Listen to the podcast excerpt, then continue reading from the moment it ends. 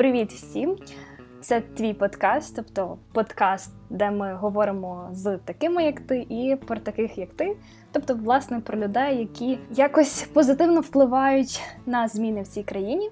От і сьогодні в нашій такій імпровізованій Zoom онлайн студії Богдан Логвиненко. Я сподіваюся, що наші слухачі чули це ім'я. Ну, якщо не чули, то власне ми познайомимося. Богдан найбільш відомий власне проектом Ukrainer. І я думаю, що ті, хто подорожують або подорожували до карантину, десь в інтерсіті, як мінімум, бачили ці прекрасні відео, або дуже будуть тішитися, якщо наша аудиторія ще і відвідує Ukrainer і користується, мовно кажучи, так порадами куди поїхати дізнається про Україну, власне, завдяки цьому проекту. Але я б хотіла, щоб ми сьогодні говорили не лише про проект, а так як в нас в подкасті фокус все таки на людях, я б хотіла, щоб ми поговорили про тебе, Богдане, як про творця проекту. І привіт на цьому моменті. Мій монолог вже нарешті закінчився. Того привіт, Богдан. Привіт, привіт. Ну насправді Ukraїner е, задумувався теж як проект про людей, і ми, хоч на екранах в інтерсіті, можна в першу чергу побачити якісь місця і там поради, куди поїхати. Але в першу чергу Ukraїner був як е, такий журнал історії про людей, справді про різноманітні проекти. І ми сформулювали колись вже через рік після старту проекту. Ми сформулювали нашу місію як розвивати суспільство від одне до одного і до змін.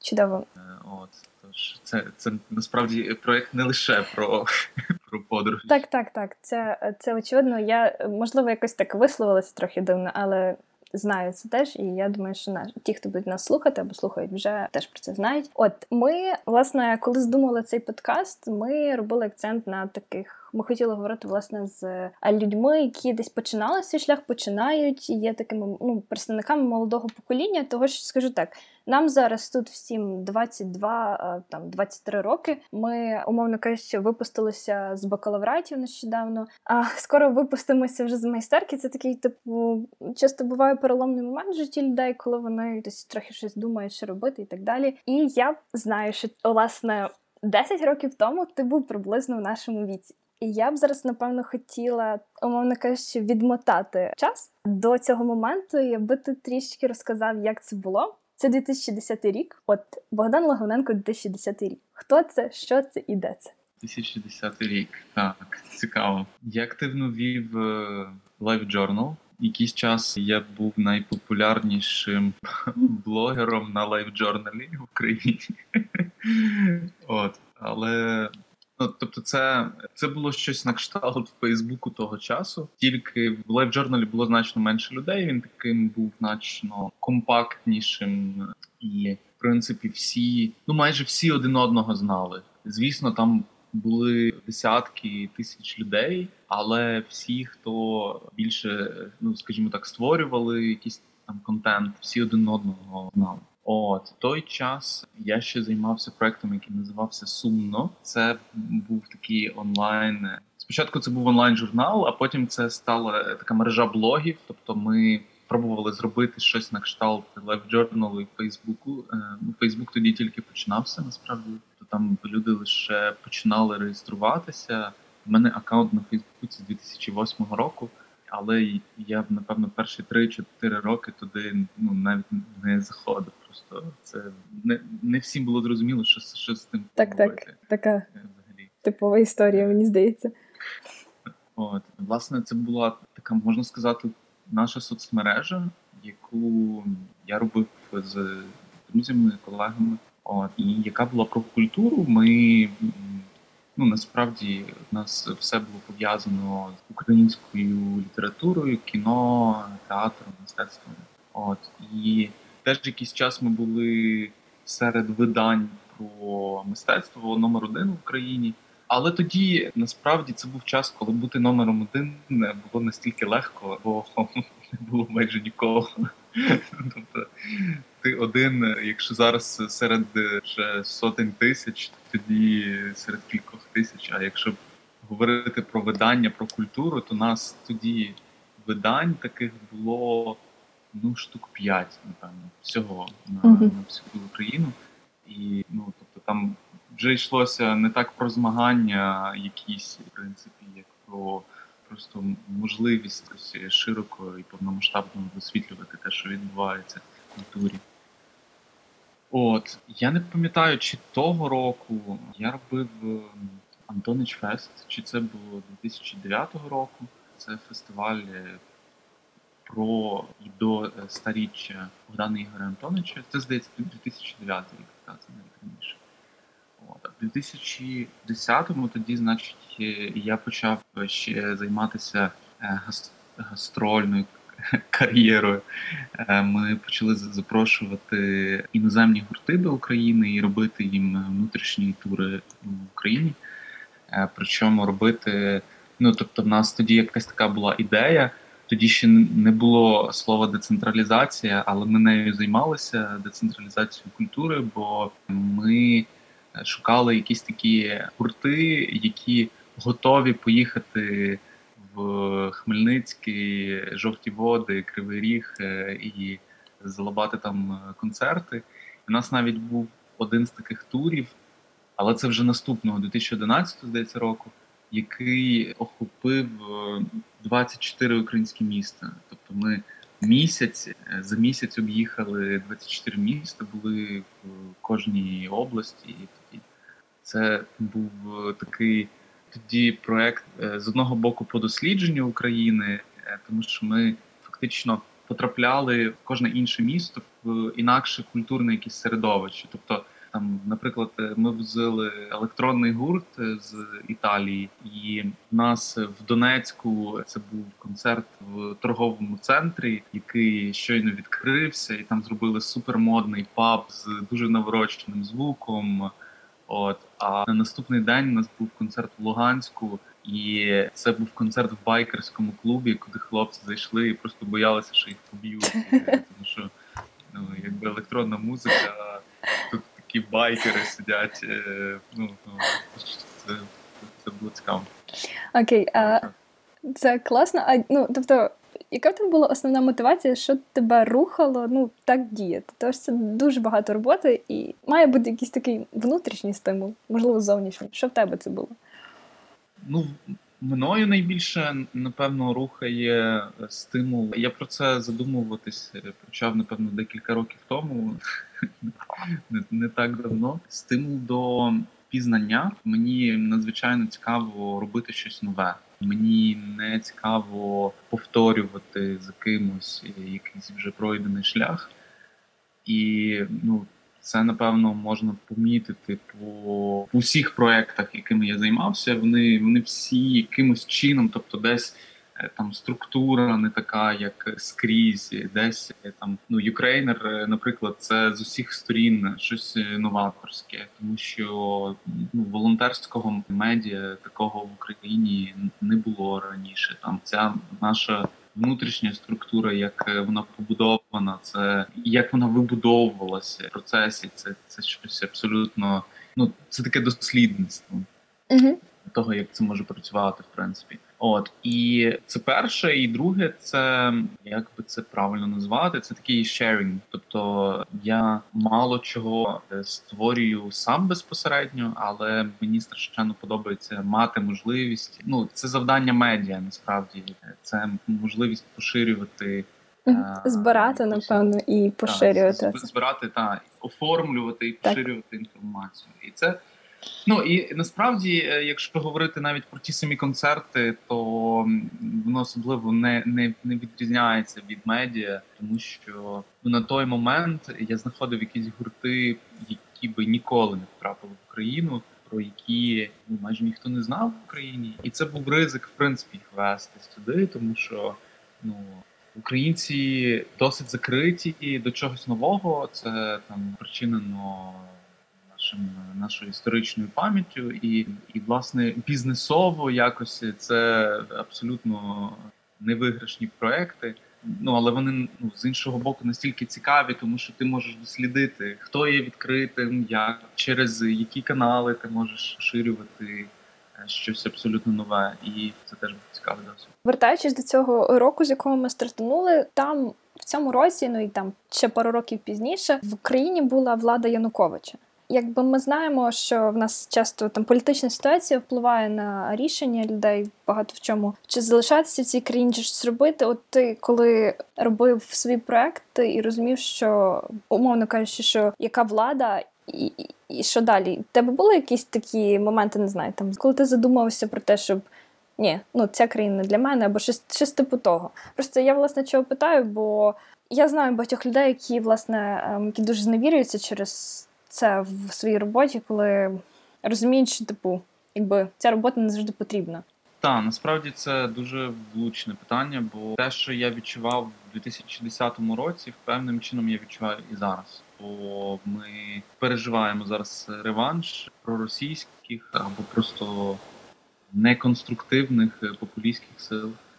І 2010 році це певним чином я я почав подорожувати за межі України, і я активно думав про еміграцію. Насправді, і в 2011 році вона зі мною таки сталася. Тобто я переїхав до Польщі продовжував возити іноземні гурти в Україну, і українські гурти тоді почав возити теж за кордон, тому що у нас вже велика була така мережа контактів по всій Європі. От але я це робив вже з Польщі. Там навіть були такі смішні ситуації, бо я вчив польську і займався в нас в підпорядкуванні було декілька польських гуртів. Я в тому числі організовував їм концерти в Польщі. І це ну багатьох поляків дуже дивувало, коли явно не польськомовна людина пише якоюсь такою ламаною польською, домовляється про концерти польського гурта в Польщі. Ну тобто люди взагалі не могли зрозуміти, що what's going on. От і власне я там прожив декілька років, і потім е, приїхав до Південно-Східної Азії, і фактично майдан став для мене такою точкою повернення. То я зрозумів, що перше під час майдану я фактично не міг приїхати в Україну, тому що за кілька днів до побиття на майдані.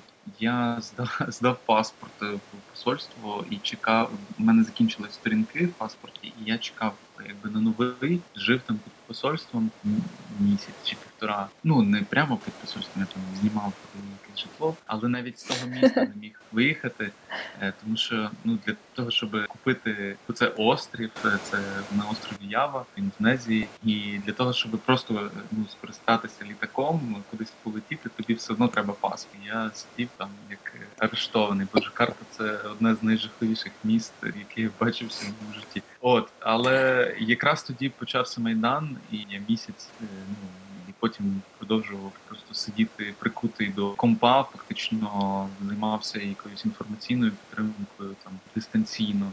Потім ми почали робити проекти пов'язані з майданом з початком російської агресії в Індонезії, Малайзії, в Сінгапурі. От ми займалися такою інформаційною кампанією там, тому що українські посольства тоді вони взагалі посольські я от не пам'ятаю вже чи в Індонезії, чи в Малайзії е, навіть на на дверях висіла табличка, що е, типу, з питань, бо до них зверталися журналісти, там mm-hmm. хотіли отримати якісь коментарі, що відбувається в Україні. І вони написали, що вони на карантині, типу, і що в нас в країні зараз проблема, але вони не будуть відповідати на жодні запитання. Ну коротше, всі українські посольства, ну майже всі на той момент, вони там був демарш цього посла в Туреччині, який зараз народний депутат, що без ладно, не буду цю історію розкривати. Там вона не, не не, дуже приємна. От але майже всі посольства на той момент вони були про Януковичівськими. Вони абсолютно не підтримували те, що відбувалося, і я знав багатьох людей, які тоді працювали в посольствах. і Я намагався їх якось підбурювати і казати, що чуваки, come on, ну це довго не протриває і. Давайте вже об'єднуватися, будьте з народом але вони боялися, що їх в результаті звільнять з дипломатичної служби. Тому волонтери, такі в багатьох містах і країнах, вони займалися тим, чим мало займатися посольство. Бо Росія на той момент активно займалася вкиданням Угу. Але повертаючись до до питання, ну от я я чому так перескочив до того часу, бо це вже бо про нього приємніше згадувати, бо це час, коли коли віра поверталася. А 2010-й – це час, коли віра трохи зникала. Насправді, ну я вже зараз якось оцінюючи той час і ті рішення, розумію, що це трошки було неправильно, бо все ж таки можна було займатися боротьбою, можна було вступати в двобій е, з цим режимом. Я фактично вирішив, що ну, якщо Україна демократично обрала е, таку владу, то ну, значить, вона на це заслуговує, але не я. От і до речі, на той момент е, ми активно боролися з владою Чорновецького в Києві. Це теж е, абсолютно якась. Ну зараз е, це згадується просто як якісь дикі часи. Я не знаю.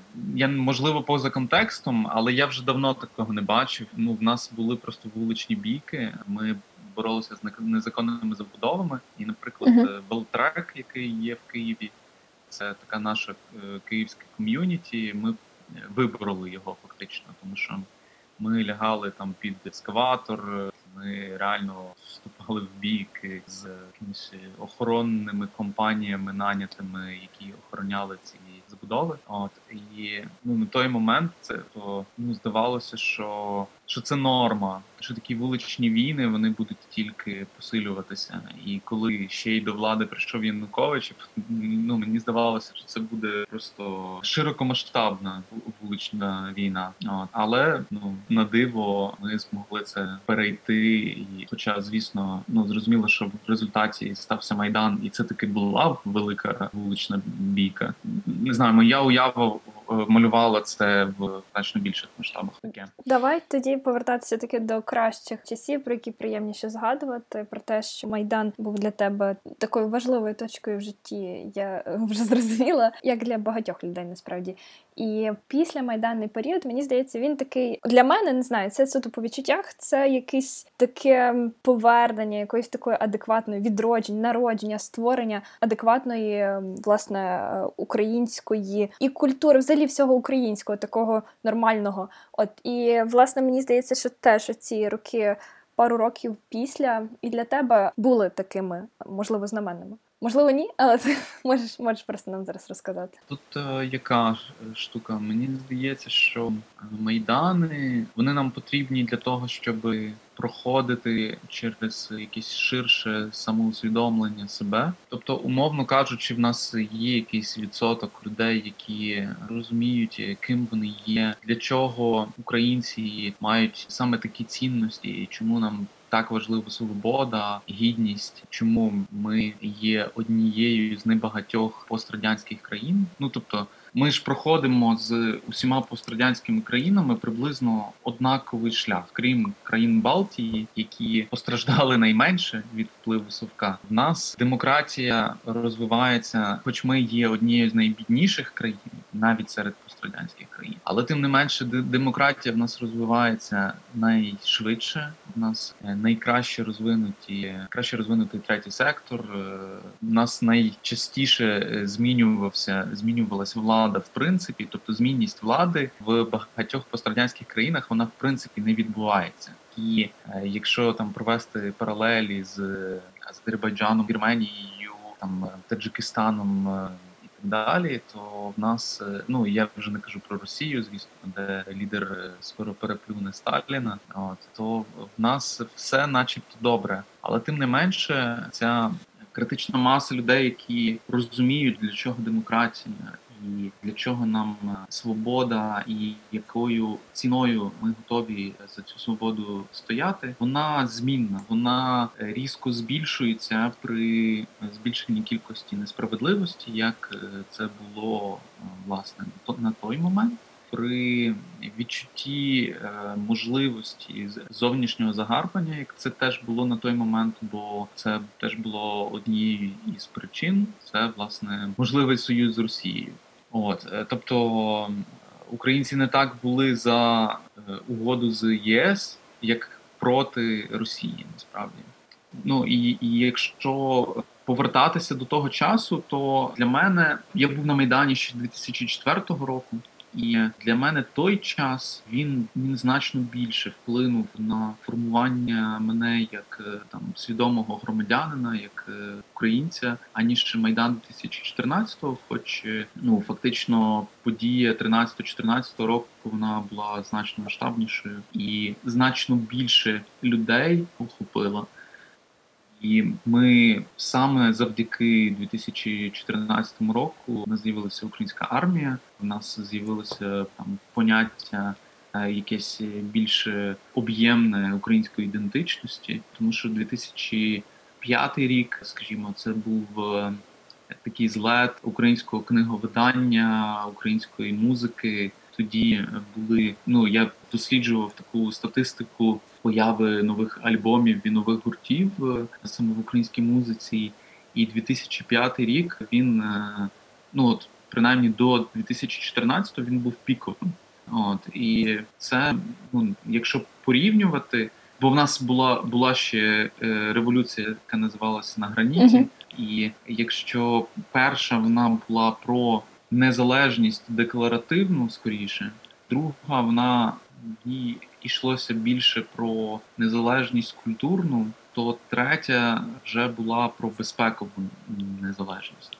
І ну насправді це це все етапи, через які ми проходимо. Вони вони надзвичайно болючі, але я думаю, що в нас трапиться ще не одна подія, яка можливо не називатиметься майданом, але тим не менше це як е, така ін'єкція майбутнього не, неповторення подій і власних помилок. Окей.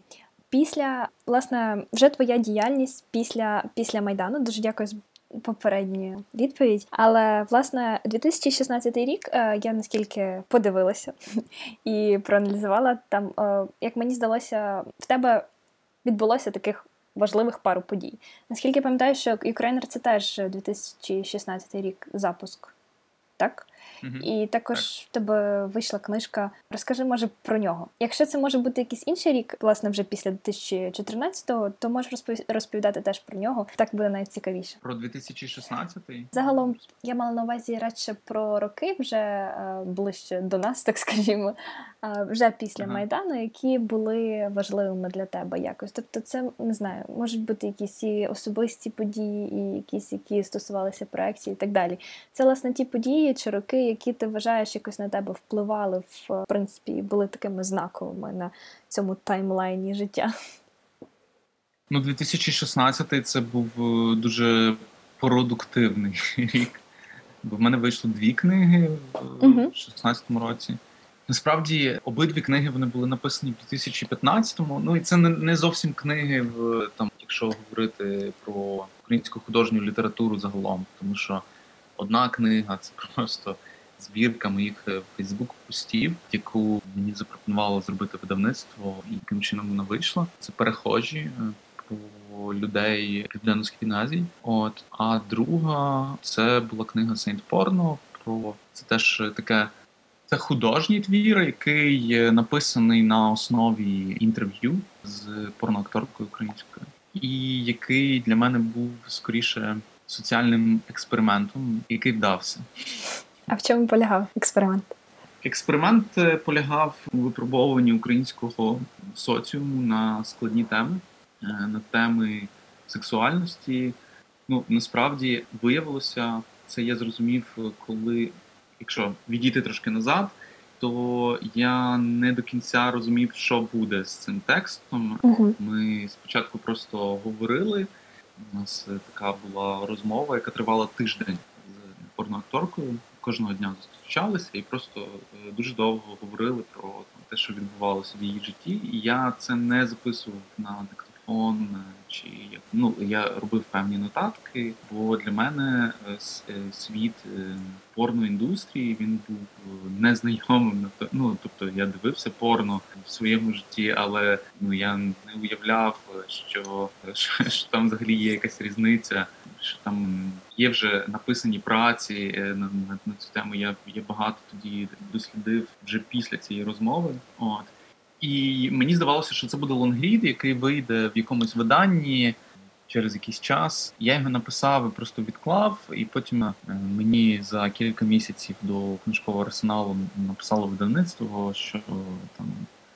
Давай видамо якийсь текст. Вони думали, що це буде текст про подорожі. В результаті вийшло, що не зовсім. От, Там навіть в процесі видання цієї книги це було дуже цікаво е, насправді. Тому що я приїхав з мусульманської Індонезії, де прожив півтора роки, і тема сексу в як здавалося б нам закритому мусульманському світі. Вона настільки простіше і легше обговорюється, і настільки менше є якихось стереотипів і упереджень щодо цього. І я ще більше для себе відкрив це в процесі видання цієї книги, тому що спочатку у нас ну тобто немає ніяких законів, які забороняють видавати е, книги про секс чи про порно. Uh-huh. У нас колись була комісія з питань суспільної моралі, яка намагалася заборонити якісь книжки, і в якій став е, фактично жертвою Олесь Ульяненко, е, мій товариш, який в результаті після довгих судових тяганин і всього іншого він помер. І ну це була якась така безглуздість, ця вся історія, коли комісія з питань моралі просто забороняла його книгу через те, що там велика кількість непристойних сцен. Ну і е, при цьому видавався там Чак Паланік, е, там uh-huh. видавалося надзвичайно багато іноземної літератури, в якій значно жорсткіші сцени і є ну там брутальніші образи і описи. От і ну і тут е, якби Синтпорно, яке виходить в видавництві, яке називається Клуб сімейного дозвілля, і спочатку видавництво намагається змінити назву цієї книжки, щоб якось я не знаю, що щоб не помітила їх комісія з питань моралі, якої ну яка на той момент вже, начебто. Ну, бо вона ж ця комісія, вона не буде всі книжки читати. Вона візьме ту, яка називається безпосередньо. От потім, ну при тому ж реально книзі таких ну є. Є значно відвертіші українські романи, повісті. Є ну вони просто не називаються порно, але тут е, скоріше е, задача була показати, що стоїть за цим uh-huh. порносвітом, аніж безпосередньо показати не знаю, статеві акти. І, власне, спочатку видавництво займалося такою самоцензурою, потім друкарня, в якій вже мала друкуватися книга, і вони тиждень, здається, її тримали. Там мені весь час кожного дня дзвонили з видавництва, кажуть, ну вони ще не запустили в друк, ну ми не знаємо, чи ми встигнемо. Ну вони бояться запускати таку книгу в друк. Їм здається, що це якась е, там порноагітація. От в результаті друкарня таки запустила це в друк. Потім видавництво вирішило до книжки, ну коротше, заклеїти її в якусь таку обгортку целофанову і написати плюс 18. При тому, що в цьому самому видавництві виходить книга, яка називається Чарівна ти, uh-huh. де просто сцени сексу і насилля вони ну настільки детально писані, і їх настільки багато, що Сейнт Порно це просто дитяча казочка в порівнянні з е, чарівною. Ну, але там книга називається Чарівна ти, тому якби не обов'язково її заклеювати. От і це ну якимось таким апогеєм був момент, е, коли ми зустрілися з головною редакторкою видавництва і мені треба. Я їхав на презентацію цієї книги в Варшаву, і там в мене був такий невеличкий тур: Варшава, Берлін, Прага. І мені треба було з собою взяти книжки, а вони закінчилися. Ну насправді щось близько 30 тисяч копій цієї книги було продано. От і перший тираж він закінчився ну буквально моментально. От і ми пішли з редакторкою в Харкові книгарню їхню де можливо залишилися залишилися ще якісь там книжки, е, щоб взяти їх на презентацію, забрати з книгарні. Це був просто смішний такий момент, коли вона підійшла до продавчині своєї ж книгарні, тобто її співробітниці, і так тихесенько запитала: а у вас є? І та і перепитала: а що, що, що яку книгу ви хочете? І коротше, і вони отак е, два чи три рази вона її трошки голосніше, ще трошки голосніше намагалися виговорити просто цю назву. І я зрозумів, що ну насправді е, якою б якою би не була ця історія, бо там зараз е, вона мені не до кінця подобається. Я думаю про те, щоб можливо десь в майбутньому завдяки Сейнт Порно я знайшов ще кілька цікавих історій, які можна було б об'єднати і зробити таку збірку історій про порноіндустрію, де би з одного боку. Ну, хтось, так як ця героїня романтизувала би е, порно, а хтось навпаки би розповідав про свій не дуже позитивний досвід, тому що я свідомо залишав е, цей світ таким романтизованим, бо тут насправді багато іронії в цьому. Але я зрозумів, що є досить багато людей, які такої іронії не зрозуміли. От для яких е, це однозначний чорний світ, який став ще чорнішим через таку, як на їхню думку, спробу романтизації. От таке. Таке. Е, тобто, тобто, ця вся ця вся історія, цей весь е, якийсь досвід, е, навіть ще ну я я не розповідаю, що було потім, бо після виходу книги, після того як вже були десятки презентацій, потім були погрози, були погрози зірвати презентації. Тобто там ну неслася якась жесть. Ну насправді нічого не, не сталося такого критичного і. Жодна насправді презентація таки не була зірвана, але Дуже класно, що на той момент з'явилась дискусія про порно як таке. В українських медіа з'явилося дуже багато текстів про порну індустрію, і це якби Україна в майбутньому не вирішила для себе, якби там український народ не вирішив би для себе легалізувати чи не легалізувати порно, але обізнаність в, в тому, що таке порно хто його створює, яким чином цей світ працює, це крок до усвідомленості в своєму виборі. Тобто, ну умовно кажучи, якщо суспільство, в якому ніколи не піднімалася тема порноіндустрії, таке суспільство закинути питання про легалізацію. То дуже легко зіграти на емоціях, зіграти на незнанні, якщо суспільство вже готове до обговорення, ну, це значно краще для для всіх. Окей, а, дивися, в тебе зараз, умовно кажучи, повертаємося до сьогодні. Які в тебе якісь, ем, скажімо так, основні мрії є стосовно себе, стосовно твоїх проєктів, можливо, стосовно нашої країни? Ну, я не можу сказати, що в мене є мрії, в принципі. Я скоріше думаю, якось проектно.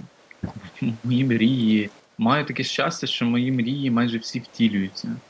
Можливо, тому що я вже давно не мріяв про щось надземне, але ну деякі штуки, які відбулися там впродовж останніх років, це можна сказати певним чином масштабовані мої мрії. Тобто я уявляв собі проект Ukrainer як якусь таку невеличку команду, яка буде працювати там над іміджем України спочатку, потім над мобільністю українців. Але в результаті ми вже на себе взяли стільки функцій там цього року. Ми розширили питання історичної пам'яті. Наприклад, ми зараз робимо проект про голодомор з музеєм голодомор і там просто неймовірні відкриття в нас е, кожен день трапляються, які ну можливо для себе вже давно пройшли науковці і пройшов сам музей, наприклад, як інституція, але які я впевнений, що ми відкриємо ширше через медіа засоби для суспільства вже цієї осені. От. І насправді відбуваються якісь штуки, які перевищують мої очікування, і тому я боюся про щось мріяти, напевно. Окей, тоді в мене таке питання: що робити нам? Тобто людям, які зараз десь так як і ти там певний час до того, 10 років тому, починають свої проекти. Що ти, я не люблю цього слова порадиш, але давай так, що ти все-таки порадиш нам зараз? От нам по 22, умовно, може хтось буде слухати молодший, може хтось старший, зрештою вік не має такого значення.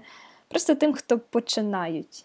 Ну, Мені здається, просто треба займатися справою, від якої ну це супер банальність, але я не можу придумати кращої поради, бо мені здається, що це штука, яка повторюється всіма постійно, але надзвичайно мало людей насправді так робить. Справді займається справою, від якої просто не знаю, горять очі, палають щоки, там не знаю, що ще. Просто робити те, що тебе драйвить, і те, що насправді приносить тобі особисте задоволення. Тобто в кожного з нас всередині сидить якась власна мотивація. Я, наприклад, не можу займатися чимось, що не приносить якоїсь суспільної користі.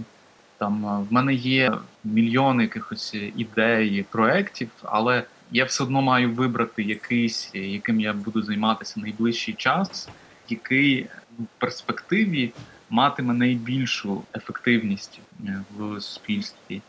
От ну але в когось це якісь персональні амбіції, і цього не треба боятися. Це теж окей. Е, тобто, якщо е, там не знаю, хтось хоче зробити свій власний блог, свій власний подкаст для того, щоб просто не знаю, проявити себе як професійного журналіста чи редактора, чи радіоведучого, чи там я не знаю, це це супер мотивація.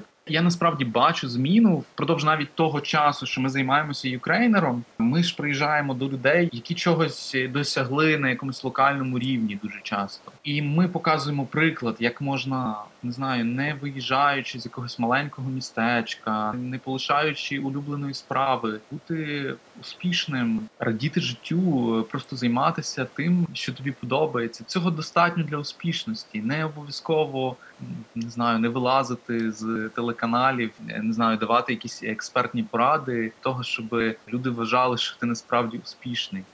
Достатньо просто займатися тим, тим, що тобі подобається, і це ну мені здається, що це якась така універсальна формула для всіх, проходячи через яку одужує потроху і суспільство загалом, тому що в нас е, просто дуже багато людей, які там не знаю, пішли в університет, бо мама так хотіла, там е, почали займатися якоюсь справою, тому що вона приносила гроші.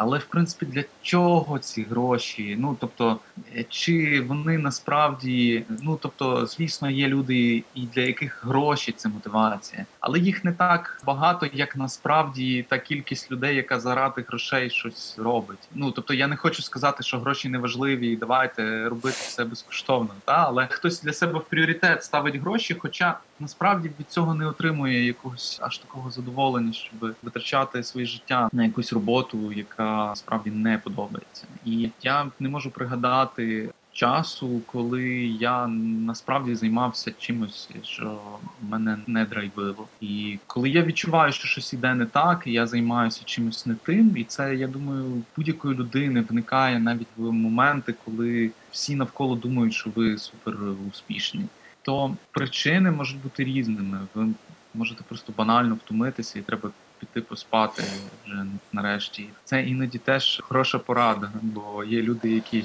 хронічно роками не висипаються і думають, чому в них не виходить е, зробити якийсь хороший проект.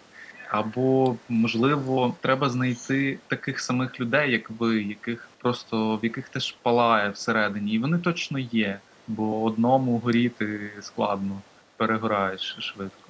Не знаю, чи я дав якісь поради е, путні. Ну, я не знаю, як стосовно порад, але я дуже мені дуже відгукнулося те, що ти сказав. Я сподіваюся, що всім, хто нас слухає, теж воно відгукнулося. І дуже дякую, Богдане, за цю розмову. Сподіваюся, що вона вийде підсумку дуже такою, як ми собі бачимо, як ми собі горемо нею. Я що скажу, вся наша команда дуже тішиться, що ти погодився власне і дати нам такий старт, і поговорити з нами. І насправді для мене це дуже така ціннісна вийшла розмова. Ми дуже вболіваємо е, за твої проекти і за тебе, зокрема. І дуже насправді тішимося, що ми маємо десь такі в чомусь приклади, як нам діяти, як нам робити. Це дуже тобі дякую. І справді дякую дуже вам. Дякую, що починаєте таку справу і створюєте український контент. Будемо, Це насправді важливо. будемо старатися. Добре, тоді гарного дня. Супер. Так. Гарного дня. Па-па. А ми дякуємо усім, хто були з нами і дослухали до цього місця. Мене звати Ірина Залога. Зі мною завжди Катя Єфетова та Настя Шкальова. І це твій подкаст. У ньому ми говоримо з молодими людьми, які не бояться труднощів робити хороші речі в Україні. І якщо ви маєте таких друзів чи самі є такими, дайте нам знати. Також будемо раді власне відгукам на цей епізод. Ставте нам зірочки, сердечка чи пальчики, або пишіть коментарі, або можна і те, і те. До зустрічі, цямки, бомки.